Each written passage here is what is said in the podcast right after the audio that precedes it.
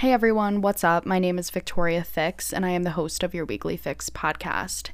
Thank you so much for joining me today in talking about an issue that I am very interested in and care deeply about. You probably clicked on this podcast episode a little puzzled and confused, and I am looking forward to providing some clarity to the title and give you all a little insight while I'm recording this, it's International Women's Day, so I just want to say happy International Women's Day to all the amazing women out there who have pioneered some amazing issues and causes for women, but also the entire country, for the world. And I just can't even imagine what the world would be like without women. I feel like I work the best with women. I feel like women are some of the best problem solvers and leaders. And I just feel like this year, especially, there are so many women to celebrate who have really um, inspired me. So, with that being said, I am going to be talking a lot about women's issues this month for March. Um, but also, ironically, March is also National Criminal Justice Month. So it's obviously very appropriate that not only do we talk about women's issues this month, but also issues related to criminal justice, which is why I'm here today and why you're listening to this podcast, because we're going to be talking about crime, which is one of my favorite passions and um, career choices. So thank you for joining me. I would like to plug the podcast Instagram. Please follow us at Your Weekly Fix Podcast. And I will also be sharing some things about criminal justice and women through the month of March. I try to do that anyway, but it's a special month. I think it's cool that we even have a month dedicated to criminal justice. I'm sure only a select few of us know that. Some really serious, nerdy criminal justice people know that. But in any event, thank you for being here and let's get started. So, the title of this episode is You're Probably a Federal Criminal. And I know that may shock you. It's a title of a paper. I did not come up with this. It is um, a concept that many people know of in the criminal justice community. And maybe you even know that it is not outlandish for you to think that you could possibly be a federal criminal. But for most people, I think average working folks who are not impacted by the criminal justice system consider themselves law abiding citizens. And I challenge you today to look at the criminal justice system and to look at crime a little bit differently with this concept that I talk about we all look at criminal justice reform in various ways. So there are reform efforts that are becoming widely supported by both Republicans, Democrats, and even extremes like libertarianists or socialists. Libertarians. I don't know why I said libertarianists. libertarians and socialists. However, we all, I think, come to the same conclusion, but with through different viewpoints. So, like, Obviously, progressives tend to look at the criminal justice system as a through a humanitarian point of view, citing inhumane treatment and incarceration and racial injustice. Conservatives look at the criminal justice system through um, strength and law and order, but also looking at wasted tax tax dollars and more through a financial lens. But I think this year, especially and in the past few years, criminal justice reform has taken um, hold of a lot of political arguments and becoming a lot more seriously and widely discussed. But today we're going to look at the criminal justice system through a different lens. And it's something that I've recently started to think about, especially since I started interning at the Cato Institute. It has been a frame of mind that has changed my perspective on the justice system and might help you also think differently. I always say that my goal is twofold that part of me wants to do research and be a criminologist and really look at ways that we can better understand crime and make improvements to the criminal justice system through research. But the other part of my mission is to also try to convince others that the criminal justice system doesn't just impact people that are involved in the criminal justice system that it should matter to all of us people who aren't involved people who um, don't think that it impacts their family or their circle. It does impact you, whether you think it does or not. So, today I want to start by talking a little bit about a book that I have just finished called Injustice for All. It's a pretty, it's a fairly new book, and it describes how financial incentives have corrupted but can also fix the United States criminal justice system. And the authors are Chris Surprenant and Jason Brenner and Brennan, excuse me, and I will also share information about this book in the show notes. Um, I'll add a link and also put some information about it on the Instagram.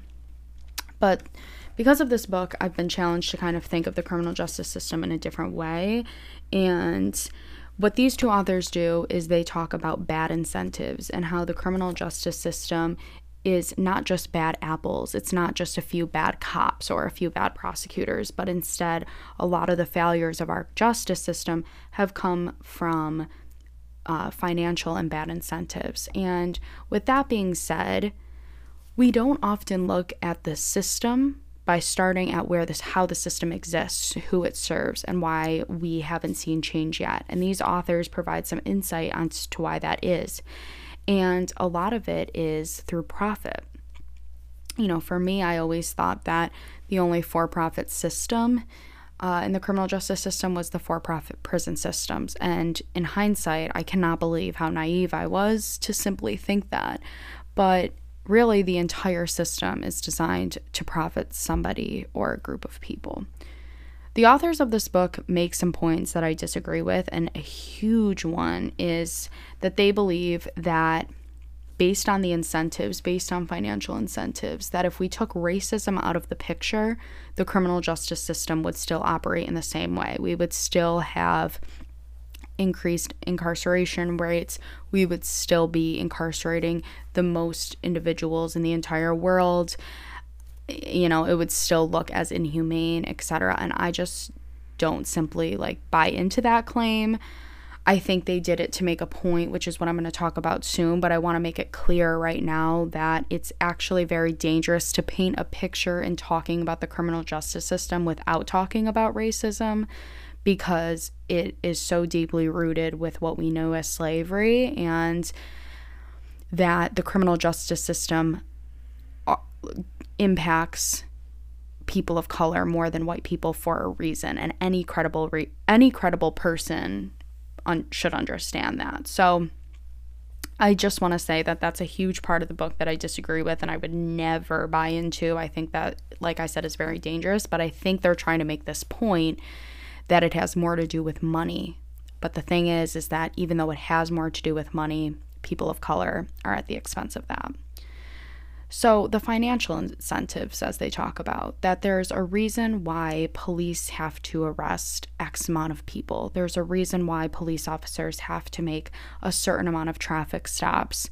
There's a reason why prosecutors have to bring certain um, uh, cases to trial versus coercive plea bargaining, for instance. It may be easy for a prosecutor to just have a plea bargain occur so they can get as many cases under their belt as possible. And these actors in the criminal justice system have to keep fulfilling those bad incentives that they're, the system does not operate without money or green, if you will, behind the eyes of of the operator. Now, you may still be confused and not buy into why um, the criminal justice system may impact you or why you are probably a federal criminal. But this is where another part of the conversation must be talked about, and that is overcriminalization and the power that our lawmakers have over us. There's a recent study it's been in the past 10 years, the study of overcriminalization has really fallen off since the early 2000s, like 2010s. And I'm really curious as to why. I think a lot of the research happened after the murder of Eric Gardner because it was so obvious that his crime was so minor that it could have been done by anyone. Um, and I think that's why overcriminalization became a popular area of study, but that's just my theory. Today, we don't have as accurate of a number, and we likely never will. But according to a lot of recent scholars, they say that approximately 75% of the population has a, committed a federal offense, and that does not include drug offenses. So when you add drug offenses into that, and that even includes marijuana, we're likely looking at a higher estimate, somewhere around 90%. Harvey Silverglate, an author who wrote a book called Three Felonies a Day, projects that the average working person commits three felonies a day. And people really buy into that statistic. There hasn't been a counter, there hasn't been a follow up because it's very hard to figure out because there are so many laws that we don't even really know how many laws there are. I read somewhere there's approximately like 300,000 federal laws. Um, a lot of people think they're off the books, but in fact, you can actually be prosecuted for a lot of really um, crazy minor offenses.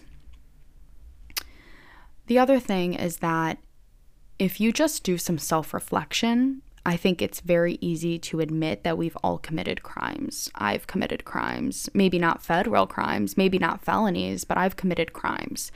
And there are certain states in the United States that are highly criminalized compared to others. So if you live in a certain state with a lot of um, sections of a penal code where they can arrest you for literally anything, you might have a greater risk of being incarcerated or impacted by the criminal justice system than I would maybe in New York that's less criminalized or California.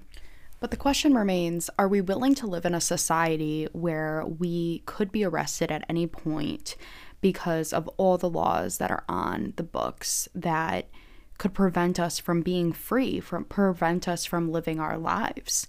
And freedom should not be taken for granted.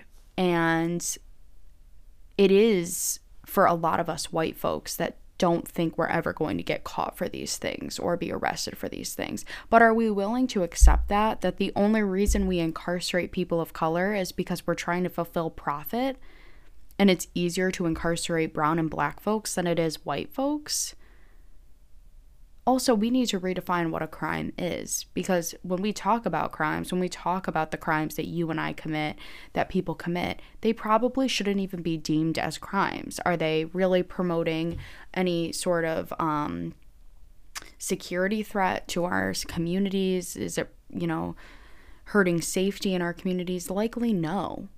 But there are at any you know, I don't mean to say that Big Brother's watching, but there's a lot of things that we could get in trouble for that we don't even realize. A lot of times, two crime is committed without intent, and that's a different story. But we have over policing in certain neighborhoods and so many laws on the books that make it almost impossible to be able to be fully free in the United States. The other part of it is hypocrisy, and I've been doing a lot of thinking about this, and it's the fact that there are so many people who are willing to commit crimes, but they never consider a punishment. And that happens a lot with white, upper middle class, you know, high class people, or even middle class people like me. I don't think about getting arrested because I know that I'm likely not going to be arrested, and that is a privilege within itself. I read in this article um, where I first started reading about this phenomenon. It's called You're Probably a Federal Criminal. Uh, you can look it up. But a quote says It seems paradoxical that even though most of us have committed crimes, we continue to support laws and social, social conventions that treat these convicted of the same acts as pariahs. And I stuck that stuck with me so deeply and it's been what I have been thinking about so much and why I'm inspired to do this episode because it's so true that we are not we're human. We're not humans really aren't well-behaved people. You know there's law and order and and i consider consequences as a reason why i don't commit crimes or morality as a reason why i don't commit crimes.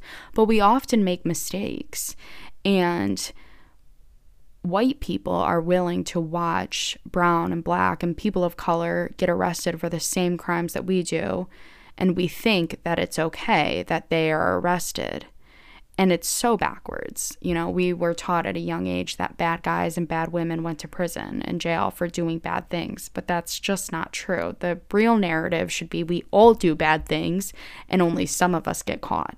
And if you've been around here for a little bit, you know that I am not talking about violent criminals. There are certain sociopathic people um, and people that have serious mental health issues that I'm not talking about. I'm talking about minor offenses, not even minor offenses, but nonviolent offenses is really what it is that often people commit very frequently. I mean, smoking marijuana is the one that I can think off the top of my head, but there's also, you know, insubordination. There's public disturbances. There are so many things that happen on my college campus at the University of Maryland that I see that if there was as big or as large of a police presence, you know, they could easily arrest tens, maybe, I don't know, hundreds of kids a night on a weekend in College Park. But that's probably not going to happen because the system is designed to over police certain neighborhoods to be able to arrest certain populations and it's devastating and it can really impact your entire life. It does impact your entire life. Crimes become less serious when white people start to commit them too. And that's another factor in this that there was a war on drugs. But then when white people started to use those same drugs or had been all along, it became a public health crisis instead of a drug or crime issue. Same with sex work. When, you know, our the image that I have in my head of a prostitute or a sex worker is somebody who stands on the side of the street trying to make money, and they were seen as criminals. They're seen as criminals. But there's also a lot of college aged young women who are um, on seeking arrangements or on, on whatever website they need to to be able to make money to pay their tuition or to be able to um, make some extra cash. That's now more widely accepted than the quintessential image that we have of prostitutes or sex work. Why is it that white, when white middle class people start to commit the same crimes as black and low income people, that it's then seen as more socially acceptable? You know, there's a major hypocrisy, a dangerous hypocrisy in the United States that we all commit crimes and we're not willing to look in the mirror and understand that criminalization impacts certain people and it doesn't impact others. And that we're okay with putting people away in jail and prison for the same things that white folks do. And I think if we start to change the dialogue around crime and to really do some self reflection and think of the things that we've done in our lives that could put us in prison for a very long time. Um, I've watched people, white people, get in government vehicles um, when they're drunk to be stupid. You know, you could be jailed for that or prison for that. There are, um, I know many people who shoplift and steal. You could go to jail for that. And the, you know there's it, there's so many things I could talk about that I I would love to talk about that go way beyond 20 minutes or 30 minutes of a podcast because there's a policing problem there's a racial issue there's a social class issue with this problem there's a legal issue there's an accountability issue that police officers and prosecutors are not held accountable for their misuse of the law you know, it would take amendments, it would take decades, decades, and we probably won't ever see it to reform our laws to a point where they're actually adequate and fair. But if we can start by looking in the mirror and saying, I won't stand for this, I won't stand for the fact that people's mistakes lead them to prison time and jail time and the loss of their jobs and the loss of the right to vote and the loss of their family and stability and home you know you know housing. I think as a society we need to say our justice system just simply operates incorrectly that nobody should be punished to a certain extent for low level nonviolent crimes because it's part of our society. We're not good you know humans aren't designed to be perfect and like I said, I'm not talking about rapists, murderers, I'm not talking about violent criminals. These are just average old folks that are doing either crimes of survival, economic crimes, doing things that many white people do and they don't get caught for. I'm also only brushing the surface. You know, we're not talking about the fact that these crimes should lead you, these crimes lead you to being incarcerated. But let's not talk about the inhumane treatment in incarceration or the inhumane treatment in courts or probation or parole. That not only do you suffer the consequences of your actions that to me are unwarranted often, but then you also suffer inhumane treatment that is immoral and shouldn't be accepted. I think that narrative shift of being able to say that a lot of these crimes people commit aren't crimes and shouldn't be crimes, period, let alone stripping somebody of their freedom for crimes that we all often commit or that you probably know someone who does commit it. Talk about self reflection.